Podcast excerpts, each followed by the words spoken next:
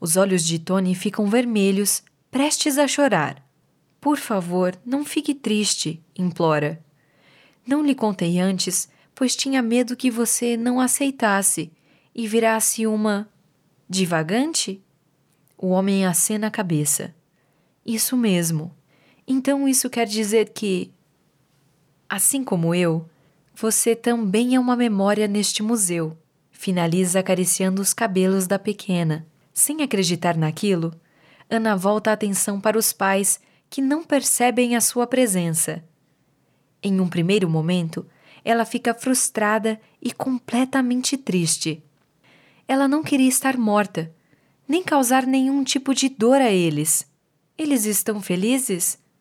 Questiona analisando o sorriso dos dois por entregarem a caixinha. Sim, diz Tony.